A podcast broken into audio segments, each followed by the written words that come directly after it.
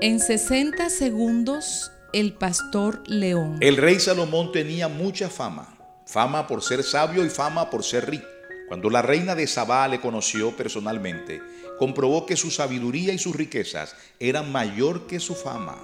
Hoy muchos buscan ser ricos y famosos, lo cual nunca buscó el rey Salomón.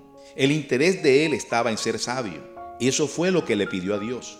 ¿Y por qué un rey tan joven pediría sabiduría y no riquezas y fama?